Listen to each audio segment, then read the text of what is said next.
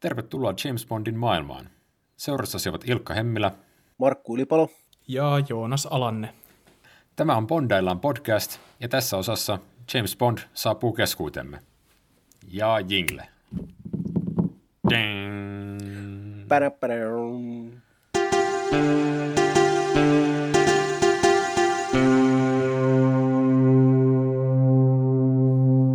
Se on hyvä. On tosi hyvä jingle, Markku. Kiitos, kiitos. Meitä ei, meitä ei tosiaankaan haasteta oikeuteen. Toivottavasti ei. Se, Se olisi hyvin mukavaa, jos niin ei kävisi. Toisin kuin, toisin kuin Bond-elokuvat, niin meidän podcastissa ei ole kauheasti tuotesijoittelua. mm, eipä kylläkään. Mitä sä olitkaan juomassa nyt tässä?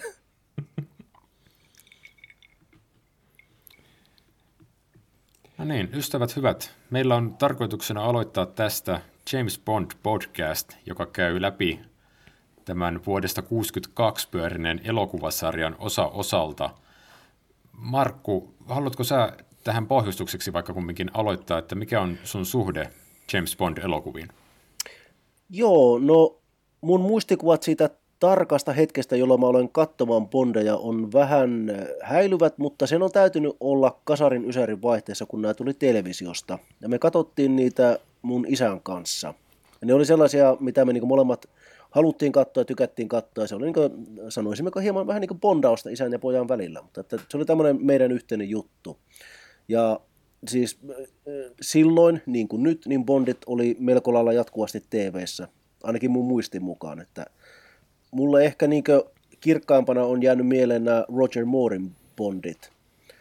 Ne oli sellaisia niin vähän sanoisinko akuankkamaisia seikkailuja, joita katto mielellään. Että niissä oli hienoja, hienoja gadgetteja ja siellä oli Jawsia ja siellä oli yleensä jotain haikaloja, joilla oli laserit otsassa ja ne jäi hyvin elävästi mieleen vaikka nykyään mä en fanita ihan hirveästi Roger Mooren bondeja, mutta ne oli kuitenkin se, mikä ehkä niin mulla, mulla niin herätti sen mielenkiinnon silloin aikanaan. Että, ja sitten sitä meni pari vuotta, niin sitten alkoi tulla näitä Pierce Brosnanin bondeja, mistä tykkäsin jotenkin, mutta että ne ei ollut mulle ehkä enää sitten siinä vaiheessa niin iskeviä kuin nämä vanhat kunnon bondit niin sanotusti. Mutta se oli mun alku, se oli mun alku. Eli sullakin on tämmöinen suhde Bond-leffoihin, joka on alkanut välittömästi junnuna. Kyllä, kyllä. Siis... Mikä, ei, mikä ei ole mitenkään Suomessa yllättävää, että ymmärtääkseni Suomessa tämä on perhe franchise käytännössä, että tätä pystyy katsomaan sillä tavalla, että on kolmessa sukupolvessa väkeä television äärellä Joo. tai leffateatterissa. Mä Kyllä. muistan edelleen viimeisen tai viimeisimmän Bond-elokuvan Spectren ensi illan, mihin mun edelläni käveli saliin kolme ihmistä, joista yksi oli semmoinen 10-vuotias, yksi noin 40-vuotias ja yksi noin 70-vuotias. Ja siinä vaan niin näki, että oli tavallaan yhdessä suvusta tullut kolme sukupolvea katsomaan sitä niin samaa franchisea. Mm, kyllä. Joo, ja siis nämä on varmaan ollut niitä ensimmäisiä niin sanottuja aikuisten elokuvia, joita mä oon kattonut. Että ainakin nämä on nyt, tietenkin se, se, että mikä on aikuisten elokuva ja mikä ei ole vähän häilyvä, mutta että siis Bondeja katsottiin ja sitten just jotain poliisiopistoa myös, totta kai, mutta eh, olemme täällä puhumassa Bondeista, emme poliisiopistosta. Joo, poliisiopisto podcast-sarja on vasta ö, kehittelyvaiheessa. Kyllä, kyllä. Ja toivottavasti se sinne myös jää. Mutta tosiaan Bond-elokuvat on varsinkin Suomessa iso juttu. Joonas, milloin sä oot tutustunut tähän sarjaan? No jaa, toi, on, toi onkin vaikea kysymys. Mä muistan, kun näitä tuli televisiosta, ja mulla on öö, joku sellainen muistikuva, että ensimmäinen, minkä mä oon nähnyt, niin olisi ollut kultasormi. Mutta sitten mulla on toisaalta myös semmoinen muistikuva, että se ensimmäinen saattaisi olla toi öö, Kuolema saa odottaa. Oh, syvään päähän kerralla. Jo, No joo, joo siis jompikum, jompikumpi näistä, mutta mä oon ollut aika pieni silloin, kun kuolema saa odottaa tuli, niin ei se, ei se mua silloin haitannut. Hmm. Tietenkin näin ö, aikuistuttua niin on, on oppinut huomaamaan siinäkin elokuvassa olevat sellaiset aika, aika räikeät valuviat, mutta sanotaan, että siinä, siinä iässä, kun sä katsoit jotain Austin Powersia, ja nämä Bond-elokuvien kliseet oli sulle tavallaan tutumpia kuin Bond-elokuvat, niin joku ö, kuolema saa odottaa ei ollut niin, niin ö, niin, niin kuin sellainen, siis sanotaan nyt vaikka niin, että se vastasi mun odot, se vastasi mun käsityksiä siitä, mitä Bond-elokuvat on. Mä olin katsomassa, kun tämä Die Another Day-elokuvan Rovaniemellä, me mentiin mun kaverin kanssa, olikohan niin, että me oltiin just saatu ajokortit, että me käytiin, niin kuin, ajettiin 150 kilsaa Rovaniemelle katsomaan se leffa, ja me oltiin ainoat kaksi ihmistä yleisössä. Katsottiin se tyhjällä salilla. Ja no, en nyt muista, mitkä oli ensin vaikutelmat, mutta nykyään se on kyllä mun mielestä ehkä huonoin. No en tiedä, onko huonoin, mutta siellä, siellä Ilkka, Ilkka, se on siellä joukossa Il, joka tapauksessa. Il, Ilkka, voidaanko me hypätä semmoiset about 20 leffaa yli ja puhua vaan suoraan kuolemassa odottaasta? Sanotaan näin, että tämä on ollut joskus meillä ideana, että me roustataan tämä leffa, mutta tota... Mutta yhtä kaikki meillä on täällä kolme elokuvafania puhumassa elokuvista 60-luvulta nykypäivään ja yhdestä franchisesta. Ei sen puolen itselläni mä muistan, että mun ensikosketus Bondiin on suurin piirtein ollut hyvin samanlainen kuin varmaan Markku sulla. Et mä muistan, että mä olen katsonut näitä veljen kanssa itse nauhoitetulta VHSiltä läpi uudestaan ja uudestaan, kun me ollaan oltu junnuja. Ja nämä on nimenomaan ollut ne niin kuin ensimmäiset aikuisen elo, aikuisten elokuvat, joita on tullut katsottua. Ja niitä on just tullut katsottua hauskana viihteenä, jossa on jännitystä, toimintaa, huumoria, kierretään maapalloa. Niissä on ollut todella isot vetävät tekijät ja niin kuin värikkäitä elokuvia. Sitten ne on mulla itsellä jäänyt tosi pitkäksi aikaa, vaikka kyllä mä oon nämä kaikki Daniel Craigin bondeista asti nähnyt teattereissa. Mutta nyt mä oon oikeastaan vasta äskettäin tämän uuden elokuvan No Time to Die ensillan yhteydessä lähtenyt katsomaan näitä uudestaan läpi. Kerro, kerropa vähän Ilkka siitä, koska mun mielestä se on aika hieno tarina. Sä siis aikataulutit itsellesi niin kuin, varasit aikaa, että sä ehdit katsoa nämä kaikki bondit ennen tämän uuden leffan ensi -iltaa. Kyllä, Joonas, tämä pitää paikkaansa. Mä rupesin katsomaan niitä jossain viime vuoden puolella, ja suurin piirtein viime syksystä alkaen mä olen katsomaan niitä noin yhden elokuvan viikkotahtia, ja se oli ajoitettu sillä tavalla, että se projekti tulee valmiiksi viikkoa ennen No Time to Die ensi iltaa, ja sitten siitä välittömästi seuraavalla viikolla mä voin mennä katsomaan sen uusimman Bond-elokuvan, ja sitten kuukausin, kuukausi ennen maaliviivaa Bond-elokuvan tuottajat Barbara Broccoli ja Michael G. Wilson ilmoittivat, että elokuvan ensi-ilta siirtyy syksylle koronaviruspandemian takia, koska kukaan ei käy tällä hetkellä elokuvissa, koska teatterit ovat maailmanlaajuisesti kiinni. Muistaaksä, mitä sä kirjoitit meidän ö, porukan WhatsAppiin tämän, tämän uutisen kuultuasi? Mä kirjoitin meidän porukan WhatsAppiin, että nythän olisi aikaa vaikka tehdä Bond-elokuvista podcast-sarja ennen sitä uusimman elokuvan julkaisua. Joo, itse, itse muistan, että siinä oli paljon enemmän kapseja ja paljon enemmän kirosanoja, mutta tosiaan tuo tuli jossain vaiheessa myös, myös mieleen ja tuon otit sitten esille, ja sen takia me nyt ollaan täällä. Kyllä se siinä... Siinä ei ollut joo. yhtään asiaan kuulumatonta ylimääräistä kirjainta, eikä siinä ollut kuin yksi kirosana.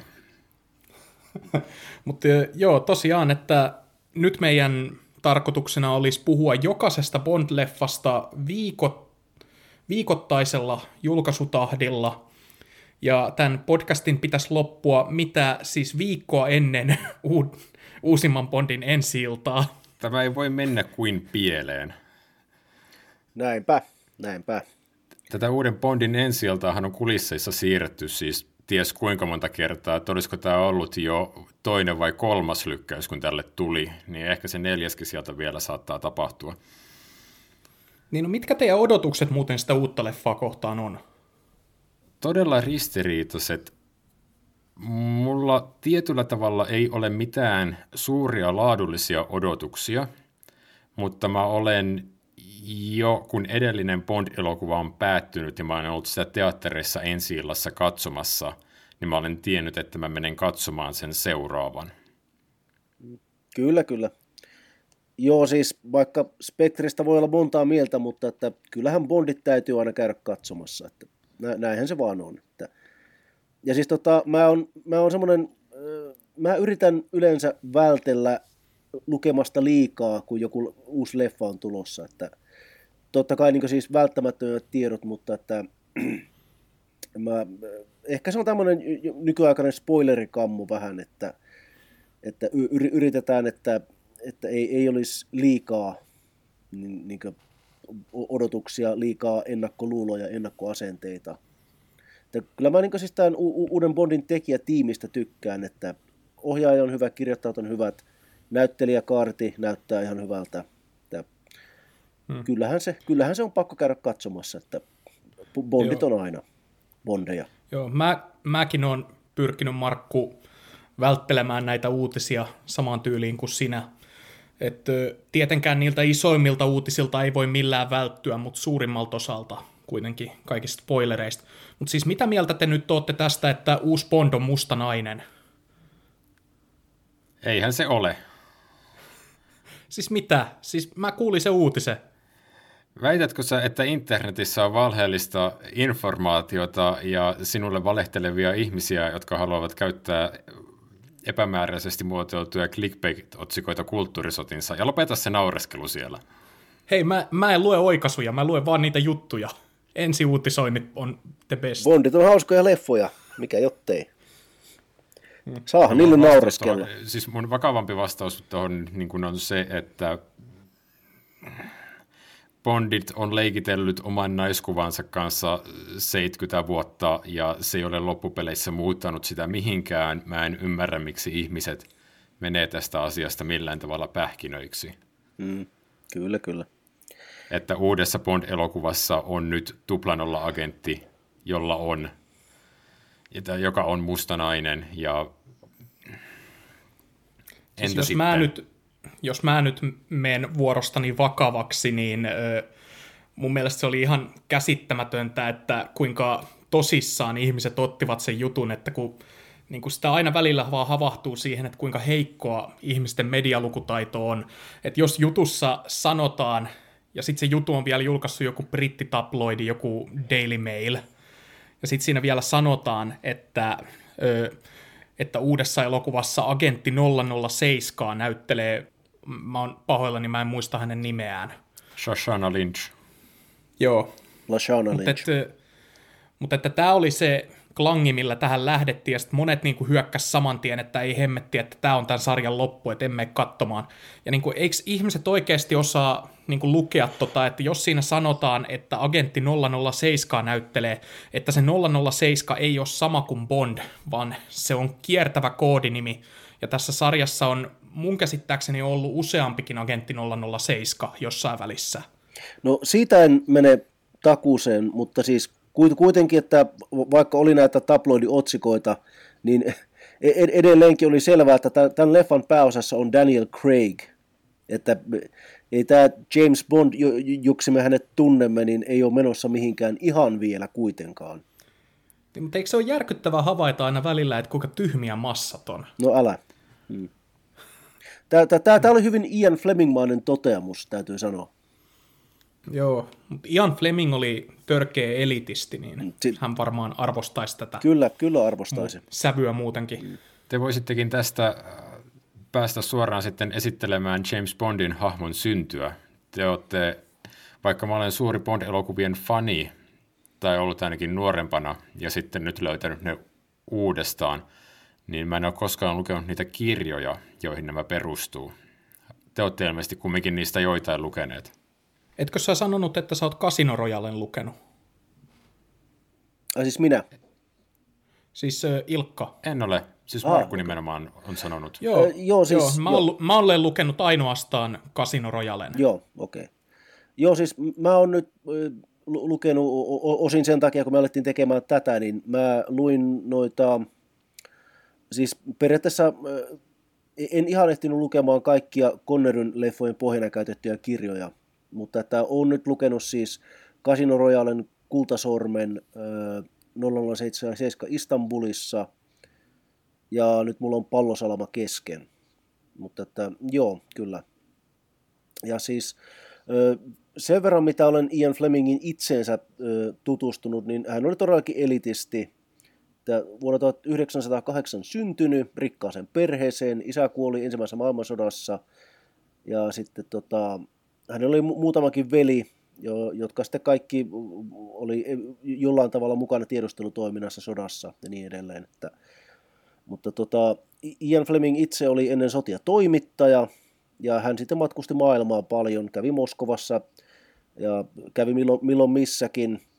Ja sitten, sitten kun sota syttyi ja Fleming oli, no hän oli 31-vuotias ja ei oikein tiennyt mitä elämällänsä tekee. Ja sitten Ian Flemingin äiti kirjoitti Winston Churchillille kirjeen, että mulla on tämmöinen poika, jolla on sana hallussaan ja toimittaja tausta, että eikö hänellä olisi jotain tehtävää sodassa. Tietenkin 31-vuotias voisi totta kai mennä rintamallekin, mutta Fleming päätyi sitten laivaston tiedusteluosastolle, josta, jossa hän sitten oli koko so- sodan ajan, tutustui siellä tämmöisiin, ei nyt agentteihin, mutta kommandoihin, jotka teki salaisia tehtäviä koko sodan ajan. Ja tämä on ollut nyt hyvin pitkälti se James Bondin tämmöinen niin kuin pohja, mistä hän sitten ammensi näitä tietoja niin just salaista tiedustelutoiminnasta ja tämmöisistä operaatioista ja muista. Joo, ja hän, hän liitti Bondin hahmoon tosi paljon piirteitä itsestään. Et esimerkiksi se, että Bond on, Bond on myös ö, laivastolainen taustaltaan. Ja sitten hän liitti näitä hyvinkin tunnetulla tavalla näitä omia mieltymyksiään esimerkiksi kalliisiin juomiin ja autoihin ja muuhun niin tähän sarjaan. Ja pukuihin ja vastaavaan.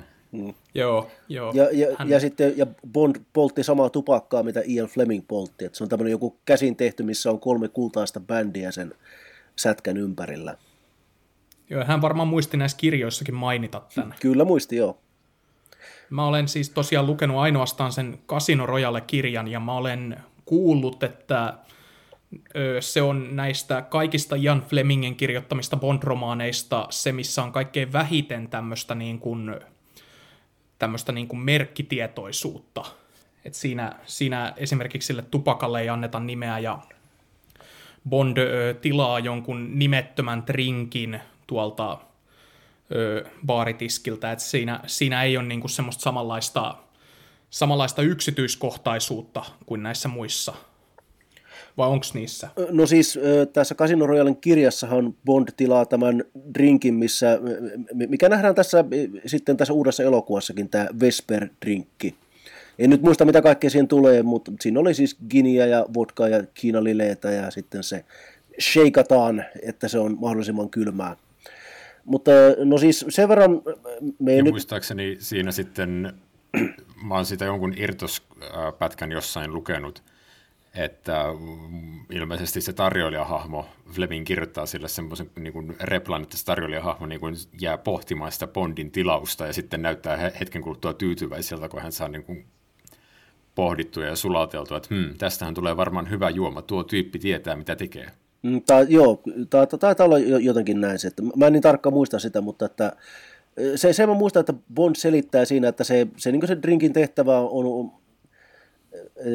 jos mä nyt ulkomuistista sitä muistan, niin se, että sen drinkin pitää olla, että ensinnäkin se pitää laittaa semmoisen ison, ison lasiin, että siinä on paljon juotavaa, ja sitten se pitää, siinä pitää olla paljon jäitä, että se on kylmää, ja että hän pystyy, niin kuin, että hän pystyy nauttimaan siitä siinä pelaamisen lomassa.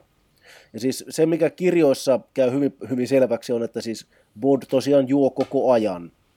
Että ei ainoastaan Casino Royalessa, vaan myös kaikissa näissä muissakin kirjoissa, että hän on niin kuin, että Bond tulee hotelliin, on, on juuri lentänyt Lontoosta jonnekin Jamaikalle, ja ensimmäinen mitä hän tekee, hän ottaa drinkin, Bond lähtee käymään kaupungilla, ensimmäinen asia mitä hän tekee, hän ottaa drinkin, Bond menee lentokentälle, tulee lentokentälle, lähtee lentokentältä.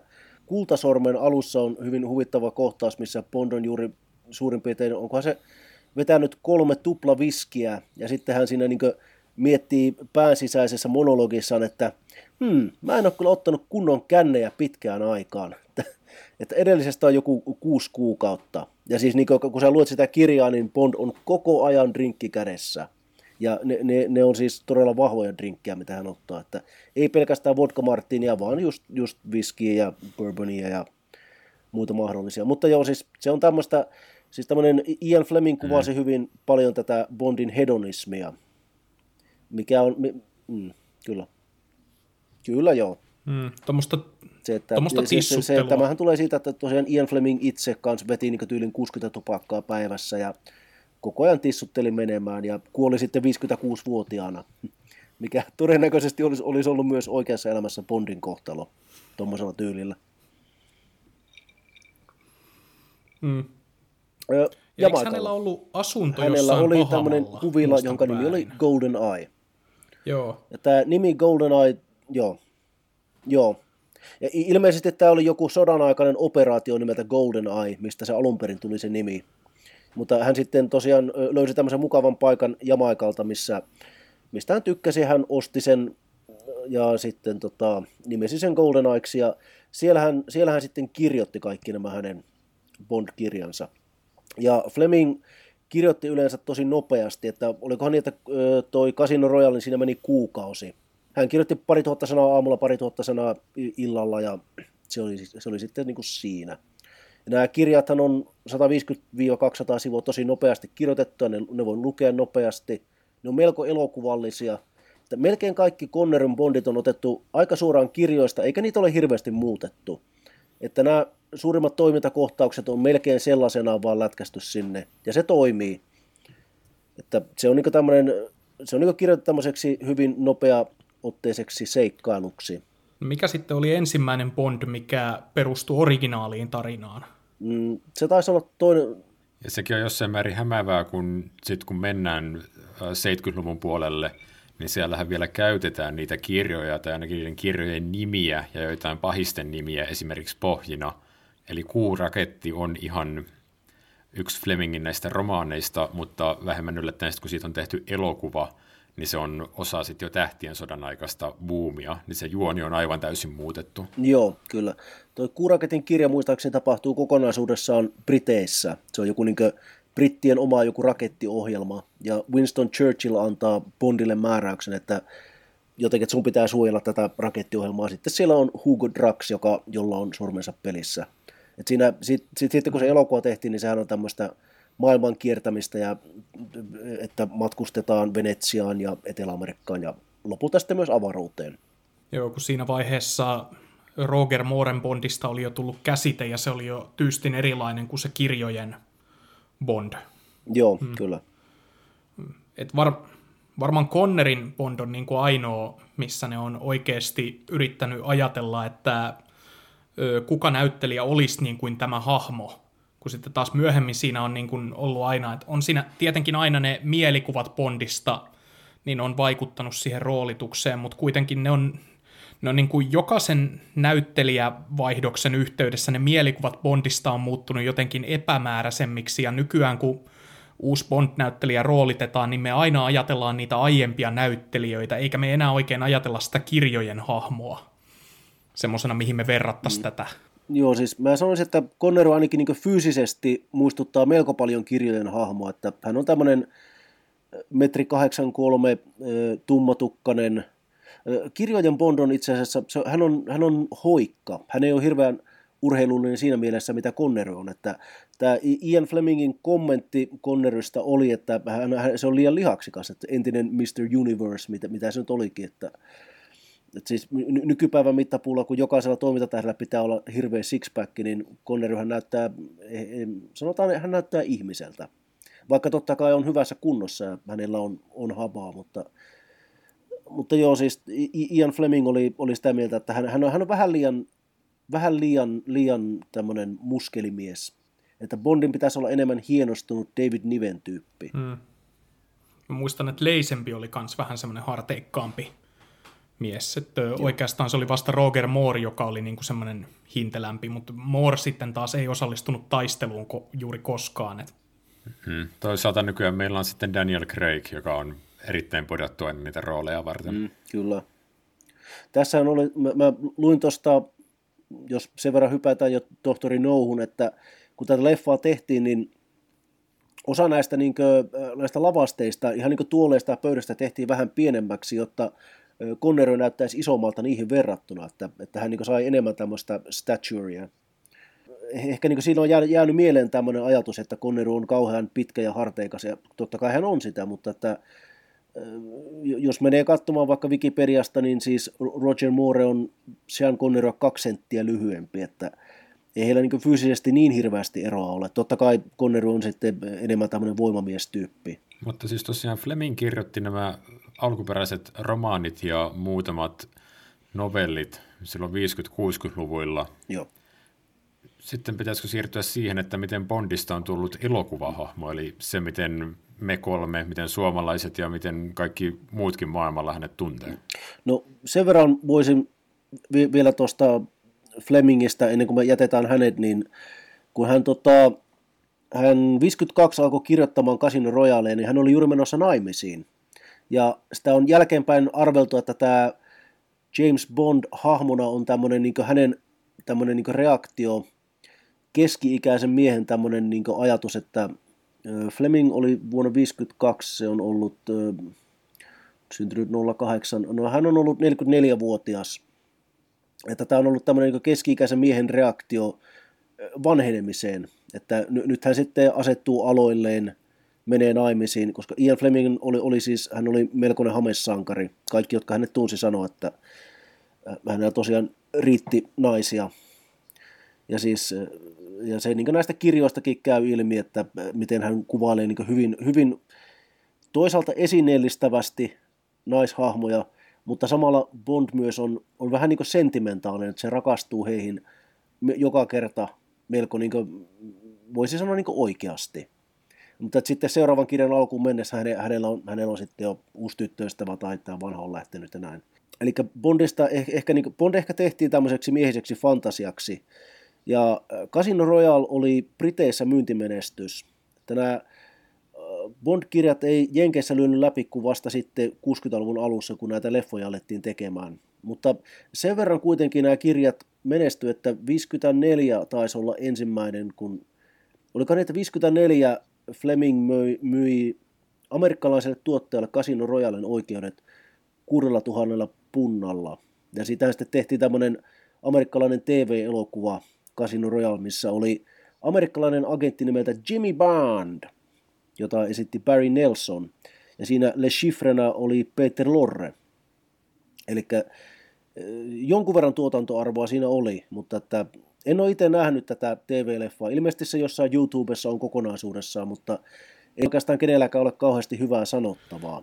Toi oli niin erilainen aika Hollywoodissa verrattuna vaikka nykypäivään, jolloin on niin kuin ihan selvää, että jos jostain kirjasta tulee menestys, niin jossain vaiheessa siitä tehdään elokuva.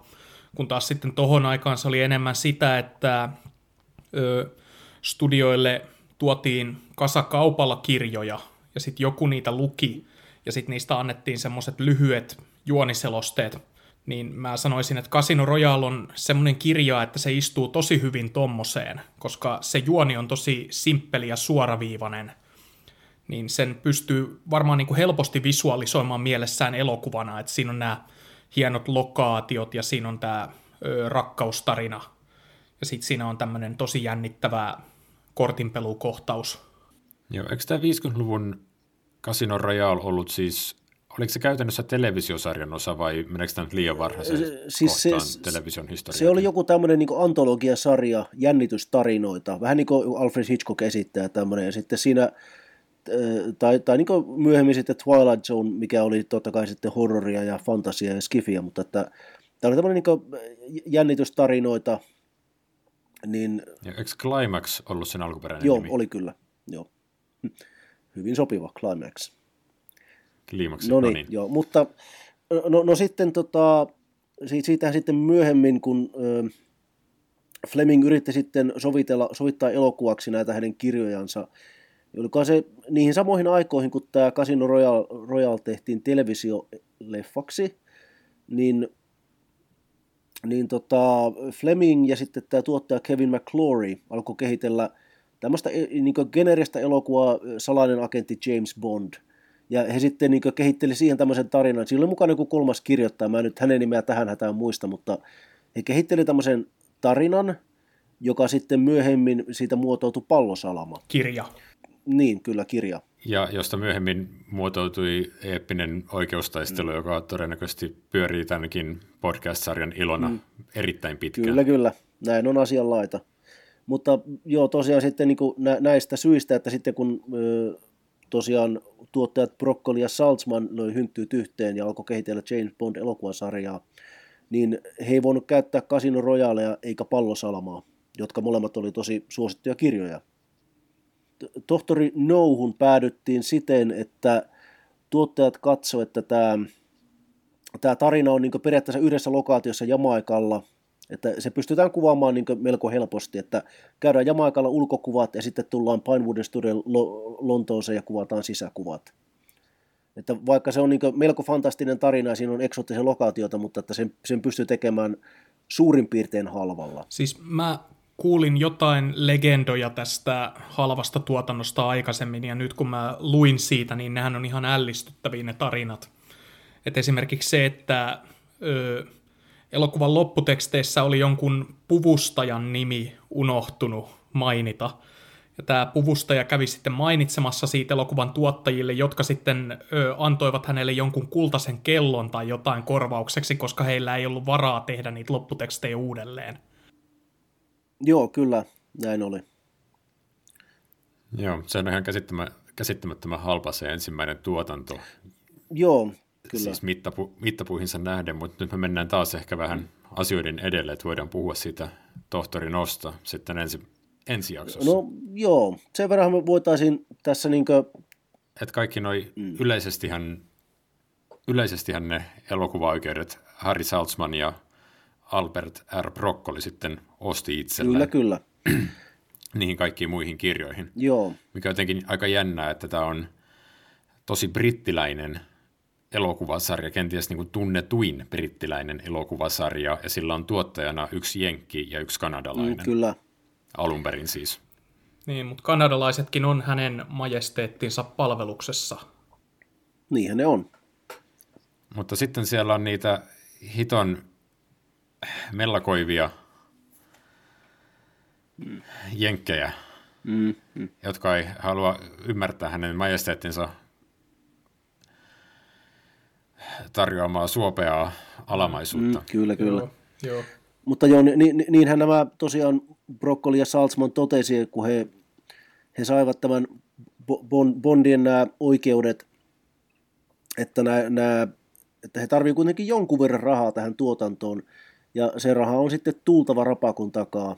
Niin he sitten kävi, kävi tosiaan ihan Hollywoodissa asti henkilökohtaisesti myymässä näitä näitä oikeuksia ja Columbia Pictures, se ilmeisesti neuvottelut pääsi aika pitkälle, mutta Columbia sanoi ei, joten he meni sitten United Artistsille ja siellä oli joku tämmöinen United Artistsin pomo, joka oli lukenut Bond-kirjat, oli suuri fani ja sitten kun nämä tyypit tulivat, että hei, meillä on oikeuden Bondeihin, olisitteko kiinnostuneita, niin se diili tehtiin tyyliin samana päivänä.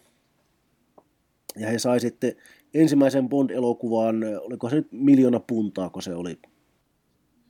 Miljoona dollaria, mikä on siis nykypäivän rahassa jotain runsaat kahdeksan miljoonaa dollaria. Mm, kyllä. Mikä on aika vähän ottaen huomioon, että nykyään tätä elokuvasarjaa tehdään 200-300 miljoonalla. Skaalan eron huomaa. Niin Spectrin Mut... catering budjetti oli varmasti moninkertainen. Kyllä. Mm. Joo, Spectressa oli varmasti niinku räjähdyksiä, jotka maksoi enemmän. Mm. Kyllä, kyllä. Mut jos, elokuvasarjasta, jos elokuvasarjasta puhuu vielä kokonaisuutena, niin mulle on Bondeissa elokuvasarjana, nyt kun siihen on aikuisempana tutustunut sen taustoihin, niin jotenkin vedonnut se, että se on ikään kuin perheyhtiö edelleen. Että kun Broccoli ja Wilson, ei korjaan Broccoli ja Saltzman osti ne elokuvaoikeudet aikanaan, niin he perusti sille oman hallintayhtiön Dunjakin ja sitten oman tuotantoyhtiön EON.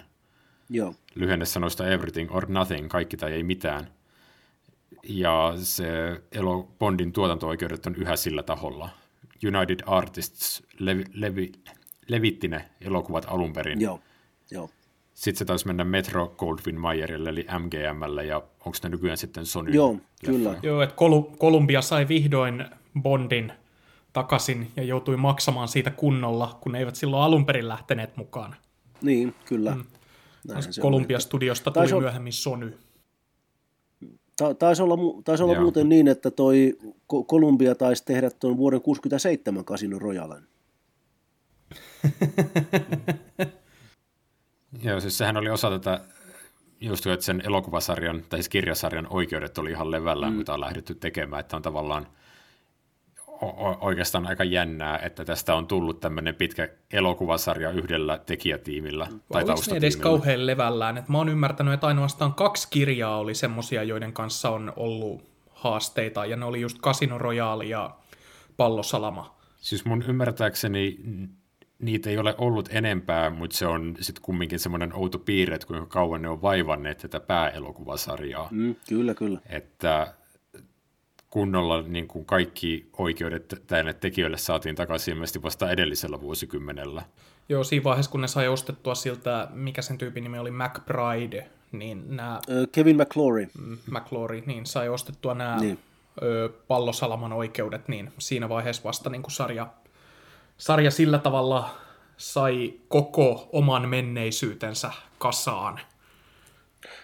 Joo, ni, ni, niillähän oli siis se, että jos nyt vähän hypätään ajassa, niin hypellä ajassa edes takaisin, mutta tosiaan se, että, että silloin kun pallosalama tehtiin vuonna 1965, niin tosiaan Broccoli ja Salzman päätti, että he, he ei halua tapella Kevin McClorin kanssa, vaan McClory palkattiin tuottajaksi siihen leffaan.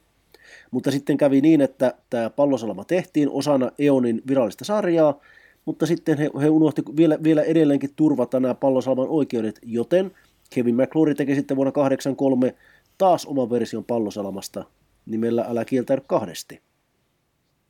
Mutta eikö tuossa ollut joku diili, että kun he teki pallosalaman, niin se nimenomaan tehtiin sillä ajatuksella, että siihen sisältyi joku kaveatti, että McClory ei saisi käyttää sitä filmausoikeutta uudestaan johonkin 10-15 vuoteen. Mun mielestä siinä oli joku tämmöinen kapeatti. Joo, joku, joku semmoinen siinä oli, mutta että kun alkaa sitten, sitten kun McClory, sitten kun tämä Caveat raukesi ja McClory teki sen oman versionsa, niin Eon oli melko närkästynyt, että Kevin McClory siis, paitsi että hän tekee päällekkäisen Bond-elokuvan, hän saa siihen vielä Sean Connerin mukaan.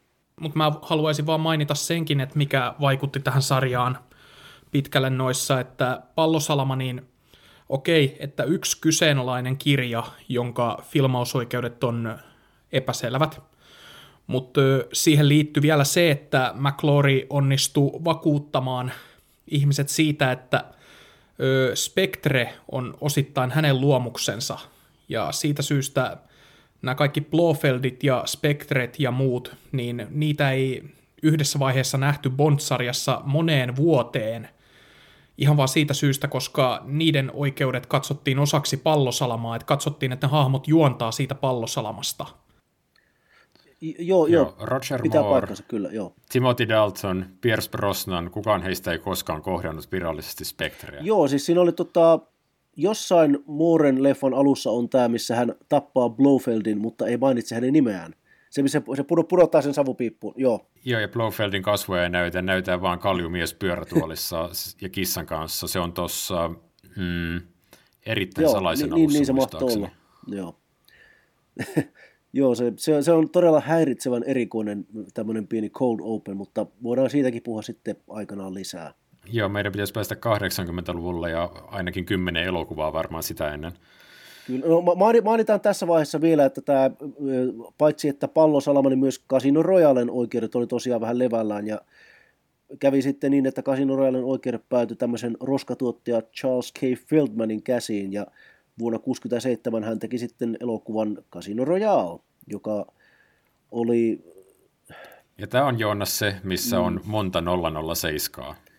Monta 007 ja siellä on Ursula Andres mukana ja sitten siinä on... Orson Welles. On, Orson Welles Woody on Allen. Joo, joo. Joo, siis m- mitä voi sanoa elokuvasta, jonka parasta antia on Woody Allenin 10-minuuttinen cameo? Koska minusta vuoden 67 Casino Royale on sietämätöntä skeidaa. Se on todella on pitkästyttävä faninsa, elokuva. Mutta se on... mä, en, mä en ole koskaan jaksanut katsoa sitä loppuun. Kyllä mä oon sitä pätkiä nähnyt, mutta... En ole... Sun täytyy Joo. tätä podcastia varten, meidän täytyy tehdä siitäkin oma erikoisjakso. Se, se on itse asiassa Kyllä. ainoa ton 50-luvun sarjan lisäksi, jota ei löydy Viaplayn jättimäisestä Bond-kokoelmasta tällä hetkellä. Mutta sehän on, se, sekin on päätynyt nyttemmin sitten tosiaan Metro Goldwyn Mayerin kautta, niin se on, ne oikeudet on päätynyt Sonille. Muistaakseni tässä oli aikanaan t- tämmöinen pieni elokuvahistoriallinen trivia, että nämä studiot on vaihtanut sen, että olisiko Metro Goldwyn Mayerilla ollut hämähäkkimiehen elokuvaoikeudet, ja he vaihtoi sen sitten Casino Royalen filmausoikeuksien kanssa. Joo, päittäin. näin kävi, kyllä. No se oli hyvä diili. se oli molemmille hyvä diili. Mutta joo, mun piti Bondeista siis sanoa joskus 10 minuuttia sitten se, että mä tykkään siitä sarjana, että se on jotenkin perheyhtiö. Että Eonissa nykyään Bondeja tekee siis toi tämän Albert Broccolin jälkikasvu, eli Barbara Broccoli ja Michael G. Wilson, joka on hänen mm, molemmat hänen lapsia muistaakseni eri avioliitosta. Mm-hmm. Joo. Ai niin, mulla tuli myös tuosta, nyt kun puhuttiin äsken siitä vuoden 67 Casino Royalesta, niin samana vuonna tuli myös toinen tämmöinen vähän erikoinen Bond-erikoisuus, eli tämmöinen leffa kuin Operaatio Pikkuveli, Operation Kid Brother, missä on pääosassa Neil Connery. Joo, Sean Connerin oikea veli, ja eikö siinä ole sit, siis tämmöinen 60-luvun italotoiminta, missä on esiintymässä myös oikeasti Louis Maxwell ja Desmond Lewin ja Bernard Lee, eli tämän varsinaisen Bond-sarjan näyttelijöitä, ihan näissä samoissa rooleissa. Ja, ja sitten siinä on myöskin toi pallosalaman pahis Adolfo Celli ja äh, ton 007 Istanbulissa Bond-tyttö Daniela Bianchi on siinä myös. Ja se oli se, se, sen verran tämmöinen, no siis Lois Maxwell ja Barnard Lee kertoi myöhemmin, että Eonin porukat oli heille aika näreissään sen jälkeen. Että heille se oli vaan siis, he teki sen rahasta, mutta, mm. mutta joo siis, koska Bondit on tosiaan perheyritys myös siinä mielessä, että Bondien tekijät, että tämä, tämä crew, joka näitä teki, niin he oli hyvin läheisiä, että kuvaukset alkoi aina sillä, että, että he kävi niin halailemassa, että no niin, onpas kiva nähdä, että mitä me tehdään tänään. Että, että tämä oli vähän tämmöinen pieni uskottomuus heidän näkökulmastaan. Joo, tämä Operation Kid Brother on siis just täydellisesti aikansa tuommoista halpaa italotoimintaa, siis näkemättä voisin kuvitella, että on, joka on varmaan tässä Tarantinon uusimmassa Once Upon a Time Hollywoodissa oikein hyvin ujutettu sinne juoneen mukaan. Mutta nyt mäkin Uskoisin. alan mennä jo ihan todella tehokkaasti sivupoluille. Siis mä haluaisin vielä puhua tästä sarjasta yleisesti siinä, että James Bond-sarja on silleen niin kuin poikkeuksellinen elokuvasarja, että tietenkin tämä pitkäkestoisuutensa kautta, mutta mut myös siinä, että siitä on tullut tämmöinen oma brändinsä, jonka avulla pystytään myymään erilaisia tuotteita, kelloja ja muuta. Että tämmöiset yritykset, jotka haluaa liittää oman brändinsä ö, mielikuviin tämmöisen luksuksen ja tämmöisen Playboy-elämäntyylin, niin ne hakeutuu yleensä Bond-elokuviin ja yrittää saada tuotteensa niihin mukaan. Että nämä kellot on... Ja, Champagne, autot. Joo, joo, siis taitaa olla Smirnoffilla edelleen tämä Bond-elokuvien juomatuotesijoittelu, että se on ollut aika pitkään. Mm. Joo, niin taitaa olla. Mm. Ja autot, autot on varmaan se kaikkein kuuluisin esimerkki, koska siitä on, siitä on aina välillä, kun ihmiset jotenkin mieltää aina Bondi, tai yhdistää mielessään Bondin ja Aston Martinin keskenään, että ne on jotenkin niin ikoninen yhdistelmä. Mutta sitten Bondilla on ollut paljon muitakin autoja vuosien saatossa, eikä ne kaikki ole ollut edes ö, Aston Martinin kanssa saman firman tekemiä. Et se riippuu aina siitä, että kenellä se sopimus on ollut. Yhdessä vaiheessa oli Bemarilla. Mm. Joo. Mm. Mm. Joo, ja kirjoissahan Bonda ja brittiläisesti Bentleyllä. Tota, mä meinasin äsken kysyä, että mikä on teidän suosikki Bondi, mutta pitäisiköhän se säästää tämän sarjan loppuun? Ehkä se, ehkä se annetaan tuoda esiin siinä vaiheessa, kun me päästään siihen. Joo, kyllä, kyllä. Mm. Se, se on muutenkin minusta vähän vähän tämmöinen outo kysymys, koska se, että kun tämä, tämä on tosiaan tämä elokuvasarja on kestänyt 60-luvulta nykypäivä, 2020-luvulle asti, Niin tuntuu vähän oudolta pistää vierekkään vaikka joku Tohtori No ja sitten taas toisaalta Skyfall. Kun ne on niin, niin eri aikakauden tuotoksia, niin erilaisia elokuvia, että se vertailu on, tuntuu vähän väkinäiseltä joissakin kohdissa. Sama pätee mun mielestäni siihen, kun puhutaan siitä, että kuka on paras Bond-näyttelijä. Ne on niin erilaisia kaikki kuusi, jotka on tähän asti olleet. Että se vertailu on preferenssikysymys, mutta mun mielestäni siinä on myös iso tekijä sillä, että milloin itse sattuu ensin tutustumaan sarjaan. Kun mä oon katsonut tätä ensimmäistä kertaa näitä sarjan elokuvia joskus kymmenvuotiaana veljen kanssa terkkuja vaan Juhalle, niin Bondin hommia on hoitanut Pierce Brosnan. Joten mä en tiedä, onko Pierce Brosnan kaikkien aikojen paras Bond, mutta tietyllä tavalla, kun mä ajattelen James Bondia, niin mä ajattelen ennen mitä myöhemmin aika nopeasti Pierce Brosnania. Mm, kyllä.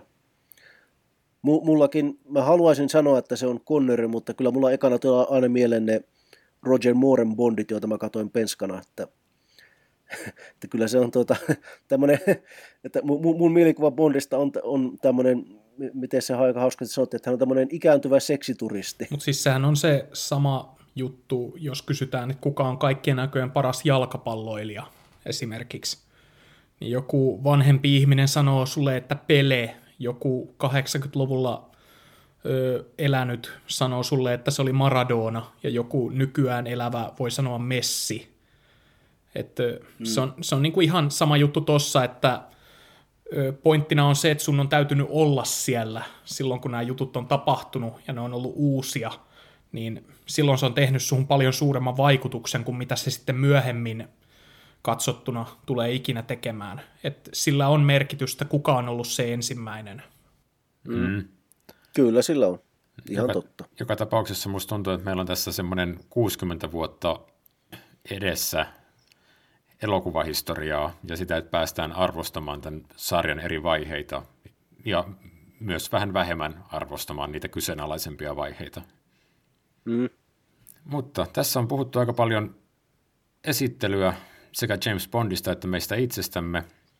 Lienee aika sitten palata ensi, seuraavassa jaksossa ensimmäisen varsinaisen Bond-elokuvan kanssa.